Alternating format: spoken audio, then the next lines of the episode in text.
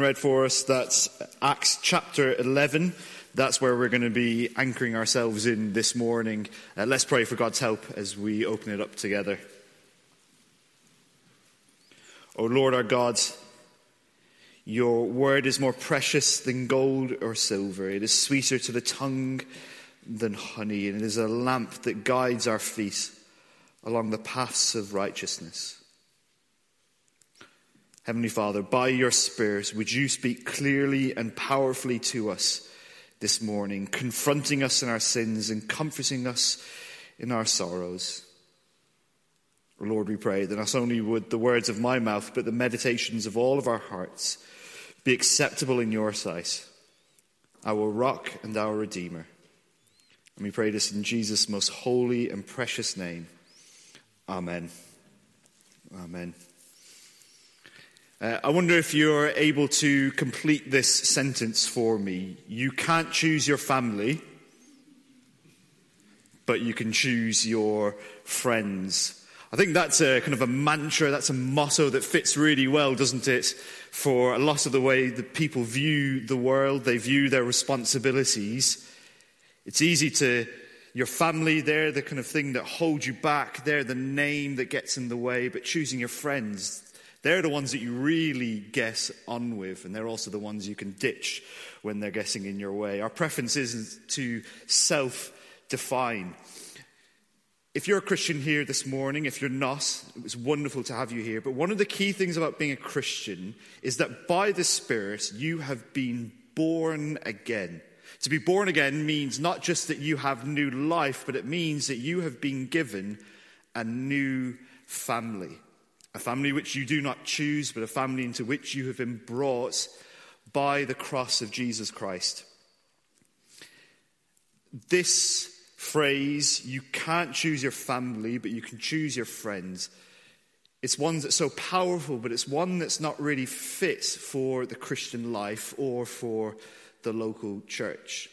Actually, I think one of the best ways that this is subversive and turnaround comes from the lips of one of the wisest men, which is Atticus Finch. I don't know if any of you were like me, having to read through To Kill a Mockingbird when you were at school. Uh, the experience, maybe like me, where you really enjoyed reading the book until you had to discuss it in class and it became very boring. But one of the really interesting moments in it is this part where the main character, a young girl called Scout, she is talking about wanting to invite one of her classmates around to her home. Her aunt, overhearing this, says, It's fine for you to be friends of him, but his kind is not to be allowed in this home. He's not part of our people. He lives out in the woods, but he does not belong in this home. Um, Scout's older brother's there, and he says, What happens if he were family? And she goes, Even then, his kind do not belong in our home. And the brother again said, Auntie, Atticus says, that's their dad, you can choose your friends, but you sure can't choose your family. And they're still kin to you, no matter whether you acknowledge them or not. And it makes you look right silly when you don't. When we don't acknowledge who is part of our family, the one that God has put into us into, we look right silly. I don't know if we're allowed to call people silly as Christians.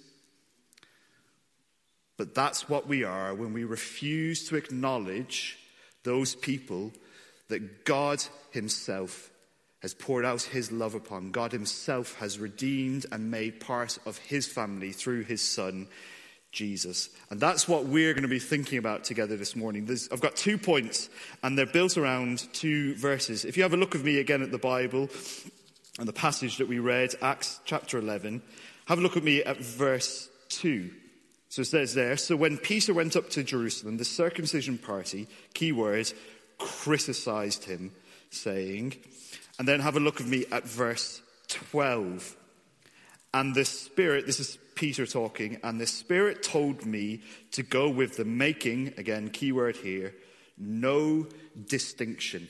That's the same word in the original language. It's this picture of separating people out. And these are the two big points that we're going to look at here whom God has joined as one people. They are his people, and we are to acknowledge them as brothers and sisters in Christ. Our two big points this morning, then, are the first is this get that out of here. Get that out of here. So we're jumping into Acts. This is what we're working through as a church in St. Andrew. So I know we're kind of jumping in midway here. So let me give you a key part that helps us understand what's going on here. If you flick back of me a few pages to Acts chapter 1. Acts chapter 1 and verse 8 reads like this. This is Jesus speaking to his disciples. Jesus here, risen from the dead, appearing to his disciples before he ascends to heaven. He says this, but you will receive power when the Holy Spirit has come upon you, and you will be my witnesses in Jerusalem and in all Judea and Samaria and to the end of the earth. This was the mission, this was the plan, the purpose that God has set for his church, that they are to be witnesses to tell people about the death and resurrection of Jesus, the forgiveness of sins in his name in Judea and in Jerusalem and Judea, in Samaria and the ends of the earth, and the ends of the earth is where we find ourselves this morning. This is, G- this is Peter coming back to Jerusalem, telling them about the momentous news that the gospel, that the good news about Jesus Christ is going to the ends of the earth. Because what's happened in the chapter previous to this is we get the very first convert outside of the Jewish and Samaritan people, Cornelius. And this is what's going on, and this is where we find ourselves in verse 1. There's been a convert. Peter has eaten with him. And when this comes back to Jerusalem, the disciples, the church there, are not happy with what has happened. Have a look at what they say there in verse 3.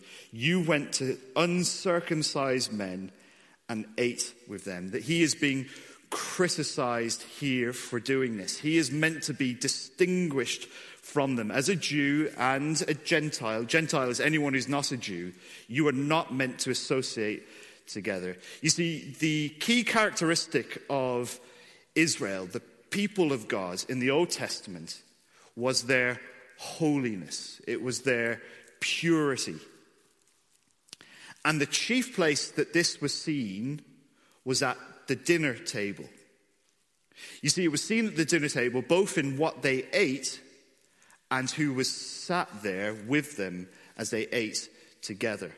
Hospitality was the place where holiness and puriness, pure, pure, purity was seen. And we see this here where the issue comes up is that those people whom Peter has eaten with are not worthy to be in his presence because they are not circumcised. Look at the way verse 2 the circumcision party criticize him because he's with those who weren't circumcised. Circumcision was the mark that God put on his chosen people. But what we're going to see is that a new mark, a new thing has been given to God's people to distinguish them. And so then the issue here is not, as we see there in verse 1, it's not about the Gentiles, the non Jewish people, hearing the word, hearing the gospel, hearing the news about the grace of God, but it's about the relationship between Jews and Gentiles. You see, the problem here for the Jewish people is they think that there's another step that these Gentiles must take before they are, uh, before they are made holy, before their purification happens. And what goes on then is they're building this kind of two tier church. And what they're saying is, is these Gentiles are not to be part of that. They have to get out of here. This is the attitude of the Jewish people, is that they are not cleansed they have not been made pure, and they don't belong. Now, it's wonderful being here, seeing people here from all different kinds of backgrounds, all different types of places. And I imagine no one here is going to be as brazen to say this that you don't belong here. But I think it's the heart attitude that we see here is what we need to be careful about. Uh, I've been read this book over Christmas by a guy called Mez McConnell. Some of you might have heard of him before. He leads a church down in Niddrie in Edinburgh. He leads uh, a group targeting planting churches in some of the poorest housing schemes around Scotland. Many of you know Andy Robertson here, who's uh, in Charleston taking part in that. And he tells a story of this kind of attitude and the way that it manifests itself within a local church. He talks about one time where he was part of a church and he brought some of the youth there to go to Uganda to help street children there. At the end of the time, one of the boys uh, who was a teenager coming up to go into university. He was so struck by his time there that he was talking about putting off university, instead going to Bible college, training to be a missionary. Mez talks about how excited and buzzing he was after that until a t- couple of days later when he got a knock on the door and there were two irate parents there. And they were telling him off because he was putting wrong ideas in the head of their son.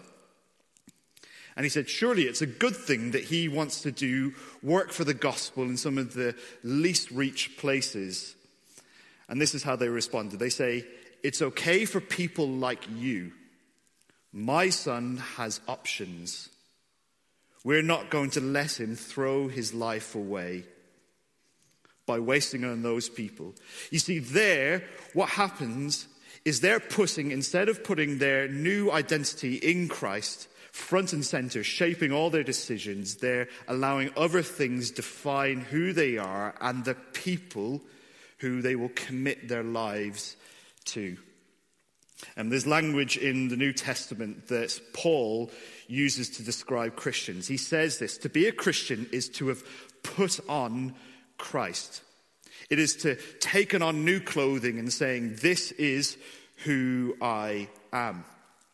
And what the problem is here for the Jewish Christians in Jerusalem, the problem here with those parents that we're talking about, is that they, instead of seeing Christ as the defining thing, put other things in front of that. And that shapes then the way they understand their role within the church.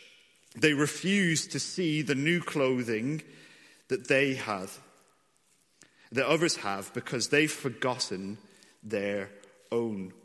This is what Paul says. Let me read it to you. This is from Galatians 3. You can check it out later. But he says this For as many of you as were baptized into Christ have put on Christ.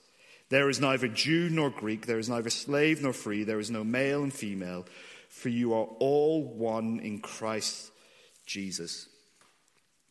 And this is what the big point is here is the issue where they're putting these other things in the way. Uh, now, I think the last time I was here, I mentioned this. I'm a very proud Irishman. So, yesterday was a wonderful day watching the rugby. It started off well and it seemed to only get better. But actually, at one moment, I noticed the way my prejudices bubbled up during that second match between Scotland and England. And you see, I'm actually also an avid rugby fan. I'm not just in February when the Six Nations start, but every single week I'm watching rugby. Every single week I'm watching highlights on YouTube. Um, there's one team down in England called Harlequins in London, and they are fantastic to watch and play. And one of their key players was playing for England yesterday. Normally, he does wonderful things, scores great tries, and I just clap to myself when I'm watching him. But when he scored a try yesterday for England, and kind of gave this Thumbs up. I went, oh, arrogant Englishman, isn't he? It's funny, isn't it? The moment he wears a different jersey, how quickly my attitude changes towards him. And this is what we are being warned about here, where we don't see Christ, whom God has, we don't see Christ on people whom God has named under his name, who belong to his family. And that's what Peter is dealing with here, talking to these Jews. That's why this is being recorded for us. Their attitude is get those out of here who have not been circumcised. And Peter is saying, No, get that attitude out of the church. It does not belong. Instead, he says this get on board with what God is doing.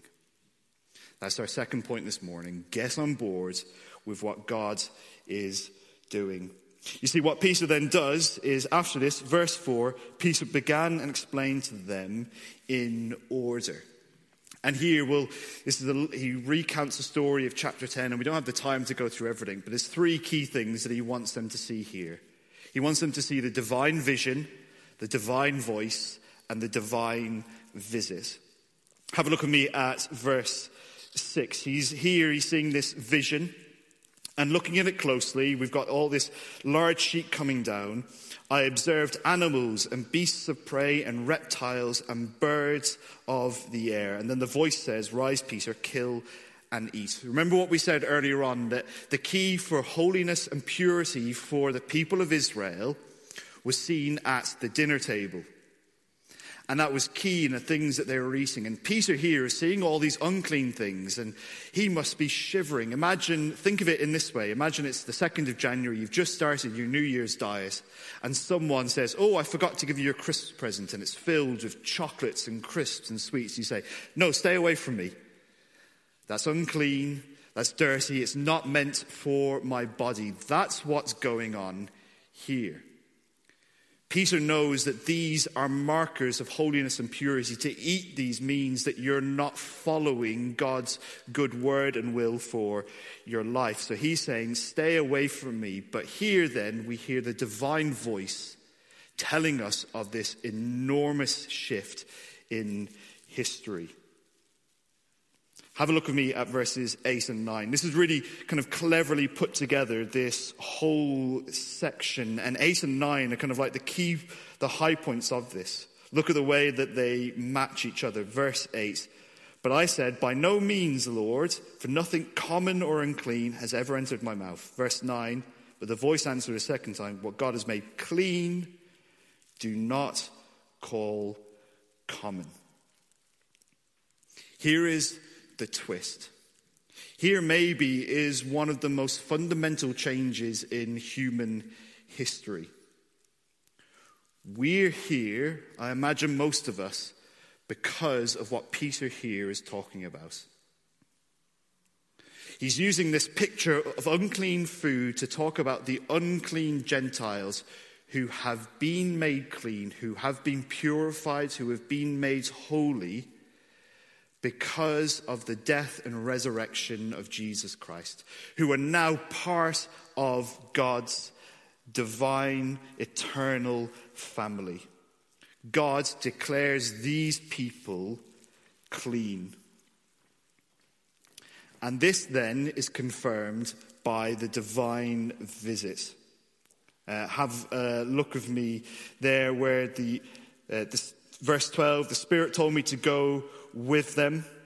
Verse 15, when he's with the Gentiles, as I began to speak, the Holy Spirit, speaking about the gospel, the good news about Jesus, the Holy Spirit fell on them just as at the beginning. Here again, this is the, all the ends of the earth.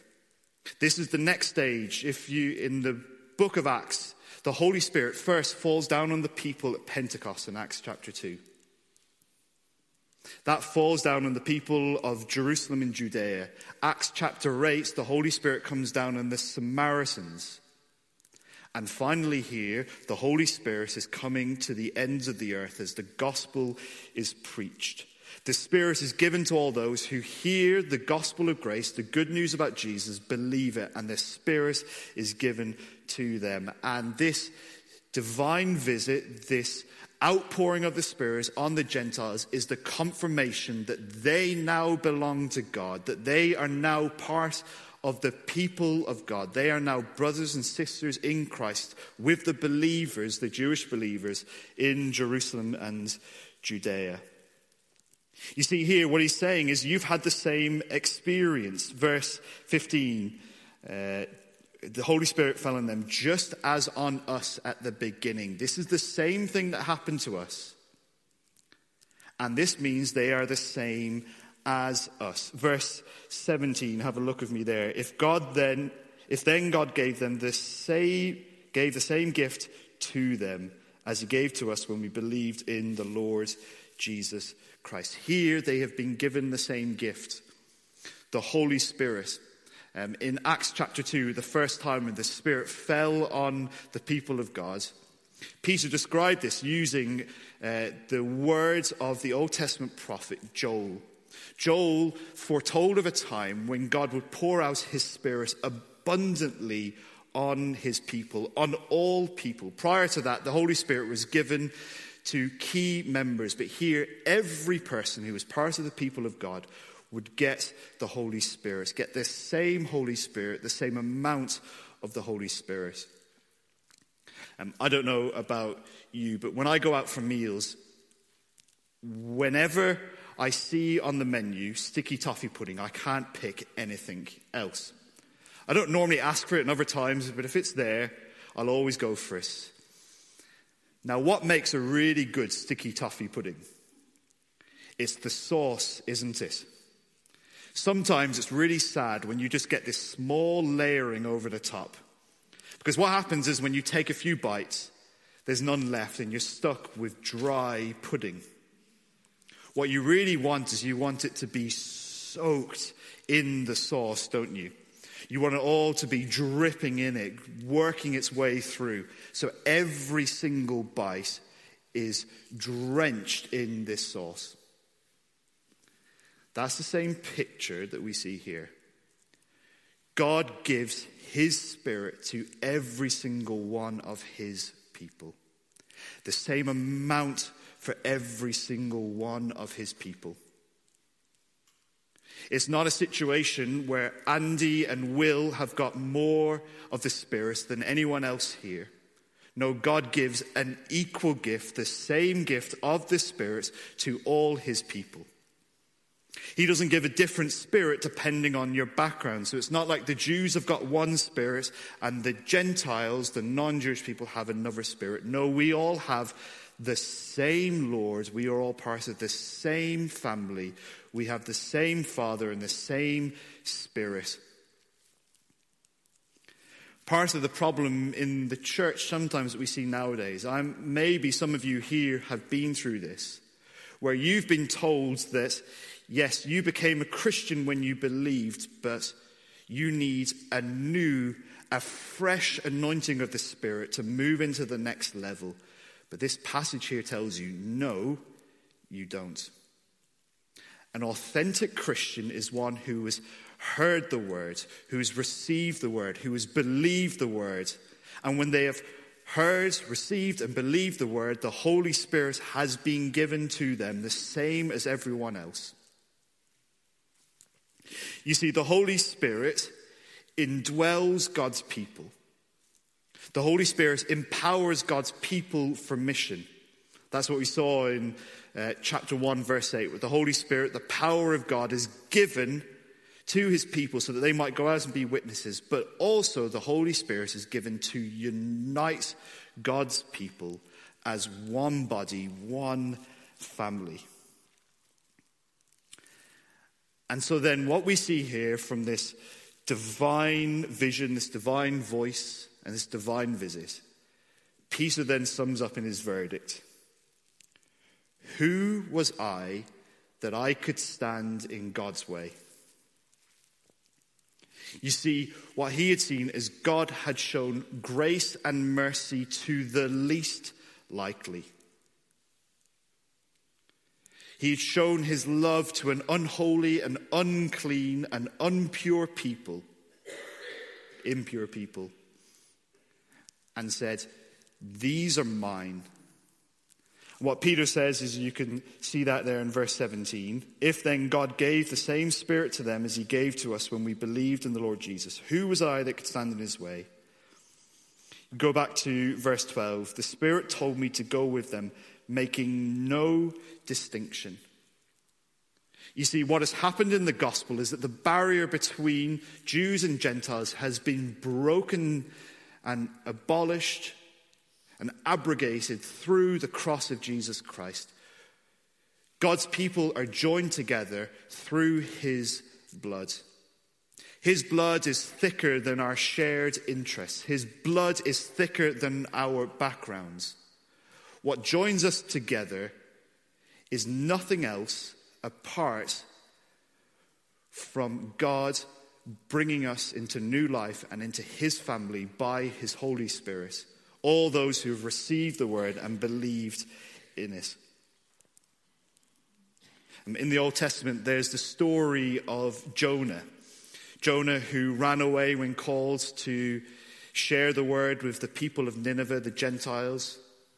It ends when he finally goes, shares a word with them, and they repent. And at the very end of the book, he's mourning it. And he says to God, The reason I didn't do this, because I knew you were gracious and merciful. And the book ends with him there's no conclusion. It's left unsolved. And I think one of the way, what that means in that book is saying to the people of Israel, will you accept who God brings into your family? That's the question here for the Jewish believers in Jerusalem. It's the question for us. Will we accept all those whom God has brought into his family? even the most unlikely. So often we can bring the prejudices from our old lives. I can bring my Irish prejudice for English people. But all those who have believed in Jesus are part of his family. And the major thrust of this passage, because the way that it's bookended is this picture here of how the Jewish believers are meant to accept. But I want to say is there might just be some people here who feel like they haven't been accepted into this family, who feel like they just don't fit in. And what I want to say is you belong here if you have believed in Jesus. You are part of God's family. Even if you feel odd and different, you are at home here. Jesus Christ has cleansed you. Jesus Christ has brought you through his death to be part of his family. You are welcome at the dinner table with him. But for the rest of us, look where this finishes. Look at verse 18 with me. So it began with them criticizing Peter. Then, verse 18 when they heard these things, they fell silent. And they glorified God, saying, Then to the Gentiles also God has granted repentance that leads to life. And so I think there's two things. It's the big message that we've been talking about. It's this reminder that whoever has heard the gospel has received the Spirit and is part of our family. God has granted them repentance that leads to life. But secondly, what the book of Acts is doing is it's telling us about the mission of God's people. That we are called to make the gospel known, to be witnesses to Him from Judea and Jerusalem to Samaria and to the ends of the earth. And so our duty is to make the gospel known to all people, making no distinction, walking in the way of the Spirit. And so, what that means is that we are called to go to everyone. We can't decide to ourselves that maybe we fit in better in certain groups, so those are the people who are going to hear the gospel. No, the message here for God's church is that this is a message for the entire world. This is the invitation to join God, get on board with Him, following His Holy Spirit, to make Jesus known to the ends of the earth, making no distinction because God makes no distinction, because whoever calls on the name of the Lord belongs to the Lord and belongs at His table. Let's pray together.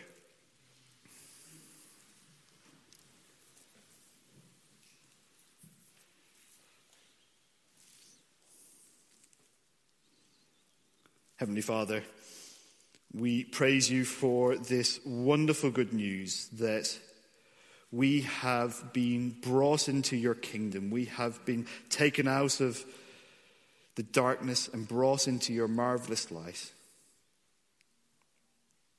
That we belong to you and your spirit indwells us. So we pray for your spirit to lead us, to walk us along the paths of righteousness to love those whom have been made part of our family. Help us not to discriminate. Help us not to allow our worldly concerns to shape us and prejudice us against others.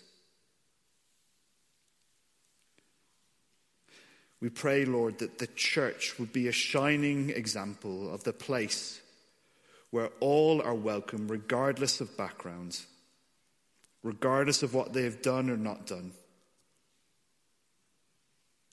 Help us to be a people who reach out to the least likely, who serve the unlovable, who break down barriers, knowing that you have broken down the barriers in the death of your Son, Jesus.